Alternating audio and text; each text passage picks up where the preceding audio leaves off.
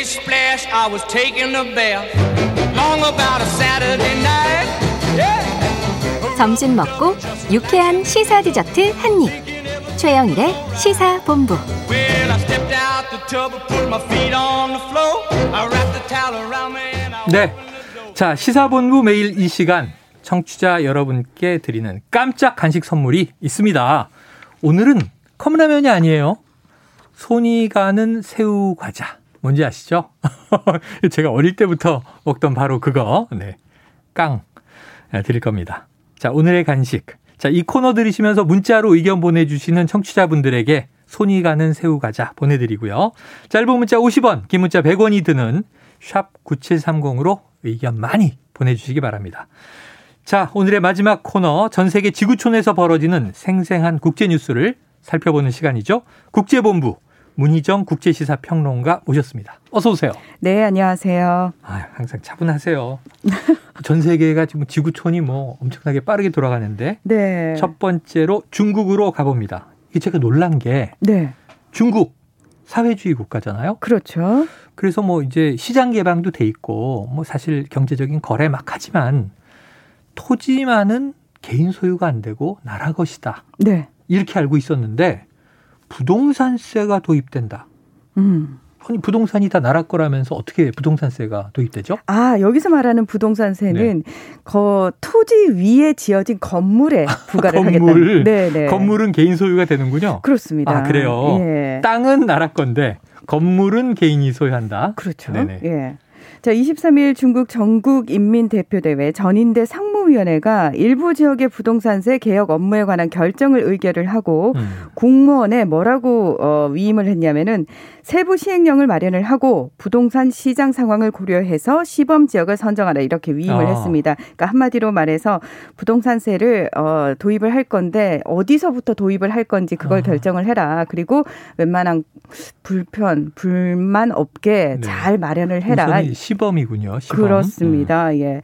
자, 말씀하신 것처럼 사회주의 주- 국가인 중국에서는 토지 소유권은 국가에게 있고요. 기업이나 개인은 국가로부터 토지 사용권을 사들여서 음. 건물이나 주택을 지어 왔습니다. 네. 그리고 중국 같은 경우에는 원래는 주택을 그 정부가 분배를 해주던 어, 시스템이었는데 집을 그냥 주는 거예요, 나라가. 그렇죠. 음. 예. 그러다가 1998년에 이렇게 직접적으로 집을 주는 대신에 현금 보조금을 지급을 하면서 어. 이때부터 이제 매매를 통해서 집을 사고 팔 수 있게 됐는데요. 아하. 문제는 이때 이후로 무려 부동산 가격이 2,000% 이상 올랐다는 게 예. 그러니까 네. 정부 당국이 뭐 손을 댈 수가 없는 상황까지 가버린 거죠. 네. 예. 자, 일부 주택 거래세만 있었는데 종합부동산세나 재산세 개념의 세금이 없었거든요. 음. 그런데 이번에 시진핑 중국 국가 주석이 공동 부유를 계속해서 강조를 하고 있지 네, 않습니까? 네, 그래서 맞아요. 이 주택 보유자들에게 세금을 물림으로써 서민들의 상대적 박탈감을 해소를 하겠다 이렇게 의지를 밝힌 겁니다. 네. 자, 토지는 국가 소유인데 집은 뭐 개인들이 알아서 짓고 사고 팔고 했었다. 그럼 이제 우리로 치면 양도세라는 게 있고 어 이제 소득세, 종합소득세. 그럼 주택을 거래하는 개념, 거래세 개념인데 다른 세금이 아니라 이렇게 부동산세가 신설되는 좀 특별한 이유가 있겠습니까? 네, 이 사실 시진핑 주석이 지난 8월에 법에 따라서 합법적인 수입을 보호함과 동시에 양극화를 방지하고 분배 불공정을 근절해야 한다 어. 이러면서 부유층에 대한 증세를 강조를 했는데요. 그러니까 그 주택에 대해서 사실 세금 자체가 없다 보니까 기존에는 아무리 집을 많이 가지고 있어도 아무리 부동산을 네네. 많이 가지고 있어도 세금을 많이 내질 그렇겠네요. 않았거든요. 그러다 보니까 상대적으로 양극화가 더 심각해진 겁니다. 그래서 어, 다주택 보유자가 많- 소수 많아지고 그렇습니다. 대다수는 또 일반 서민들은 집이 많고. 예 가질 수가 없을 정도로 가격이 또 올라 뭐 버리고요. 우리도 늘 그 문제로 고충이 있으니까 뭐 어떤. 상황인지 이해는 돼요. 양극화. 그래서 먼저 중국 정부가 2011년에 사실 상하이와 충칭 이 두 도시에서 방산세라는 이름으로 일부 도입을 해봤어요. 음. 그랬더니 예외 규정도 많고 여기를 이제 빠져나가는 사람들이 아, 또 많다 보니까 네네. 제대로 시행이 안 됐거든요.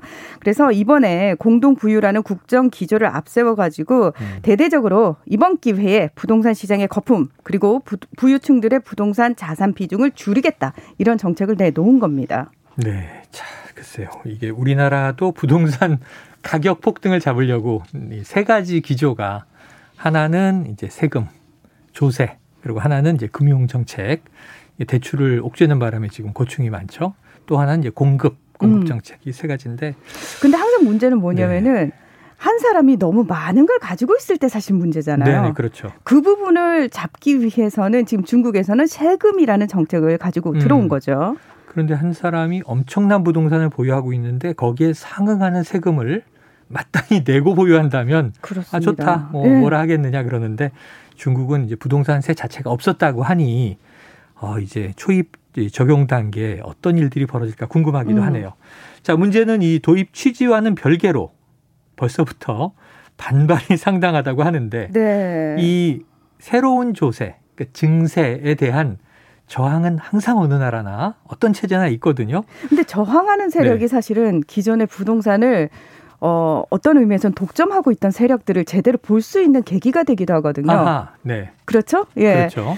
자, 공산당 안팎의 반발이 지금 가장 심각하다는 기사 많이 보셨을 겁니다. 네. 그러니까 다시 말해서 중국의 부유층과 자본가들이 거의 대부분 공산당원과 간부들이었다라는 얘기가 되는 고위층에, 거죠. 네. 그렇습니다. 근데 재밌네요. 또 문제가 뭐냐면 지방 정부 수입원의 3분의 1이 부동산 개발업자들로부터 나오던 거였거든요. 아, 요 부분도 살짝 부담스러운 부분이 있다 보니까 네. 애초에는 한 30여 개 도시에서 시범 사업을 하겠다. 해서 지금 10개 정도로 쪼그라들었습니다. 음. 그리고 당장 시행은 어렵고 2025년부터나 가능할 것이다. 이런 얘기도 나오고 있고요.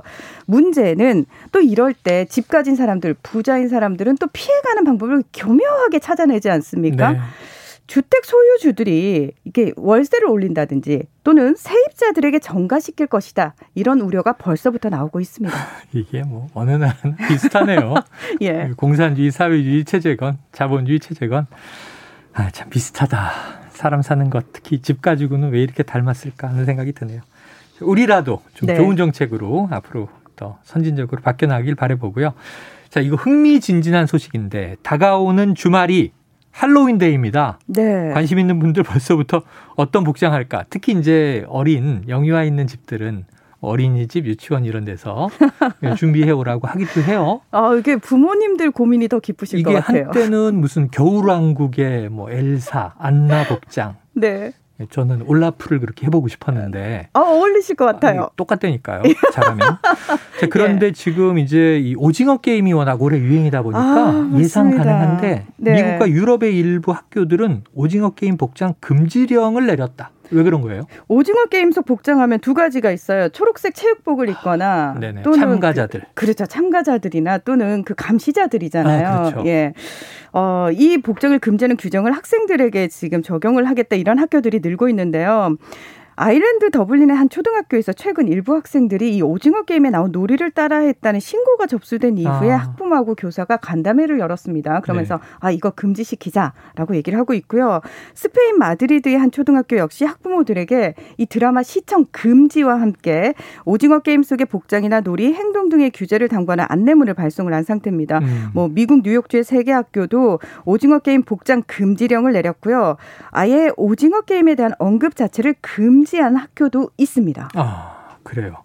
자, 뭐 미국, 아일랜드, 스페인, 뭐 미국과 유럽이 다 할로윈을 많이 지키는 나라들이 좀 고민인 것 같은데. 네. 자, 오징어 게임 전 세계적으로 화제입니다. 여기에 나온 달고나 뽑기부터 출연자들의 복장 뭐 인기가 이렇게 엄청나다고 하는데 금지령을 내린 이유가 있겠죠? 네, 오징어 게임 원래 성인 관람가 등급이거든요. 그래서 아, 17 우리나라도 청불 19금이죠. 맞습니다. 그래서 17세 이하 청소년에게 적합하지 않은 내용 포함하고 있다 이런 얘기 나오는데 여기서 말하는 17세는 만이겠죠. 음. 자, 그런데 많은 청소년들이 이미 시청을 했습니다. 네. 그리고 워낙 유명하다 보니까 아이들 입장에서는 따라하고 싶죠. 그래서 네. 게임들과 복장을 따라하는 쪽 아이들도 굉장히 많이 늘어났고요. 근데 문제는 아, 이 폭력 수준이 상당히 끔찍하거든요. 맞습니다. 그러니까 심지어 뭐 살인 축제다라는 표현이 아, 나올 정도거든요. 네네. 그래서 이 정신의학과 이 전문가들이 어린이들과 청소년들의 시청 이거 금지해야 된다. 굉장히 심각하다. 이렇게 계속해서 지적을 하고 있는 상황입니다. 네.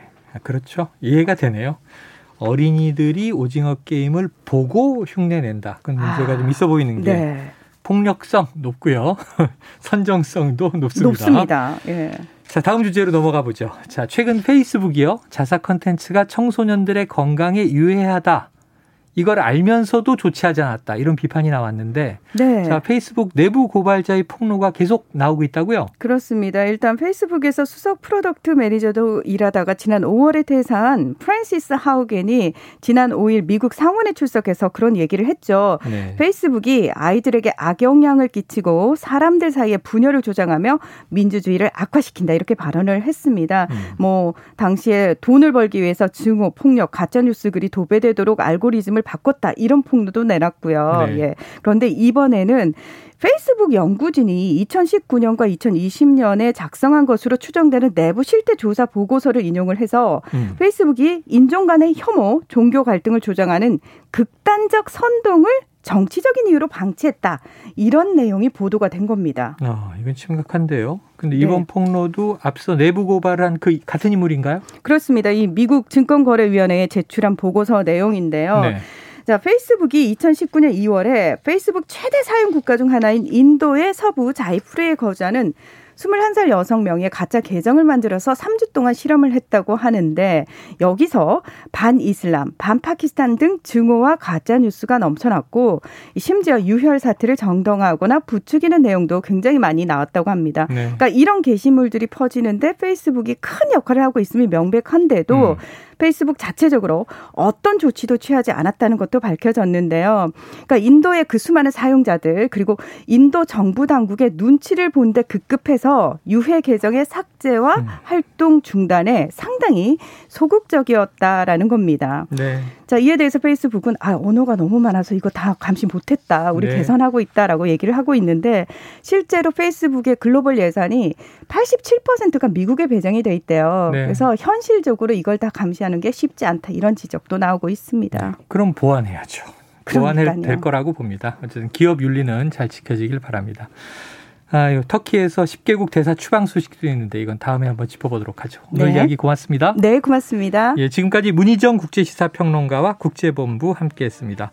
최영일의 시사본부 오늘 준비한 내용 여기까지고요. 손이 가는 새우과자 당첨되신 분 휴대폰 뒷번호가요. 1794 0290 3808 0419 4042 6156번입니다. 자, 맛있게 드시길 바라고요. 자, 오늘은 마치고 저는 내일 12시 20분에 다시 돌아옵니다. 청취해주신 여러분 고맙습니다.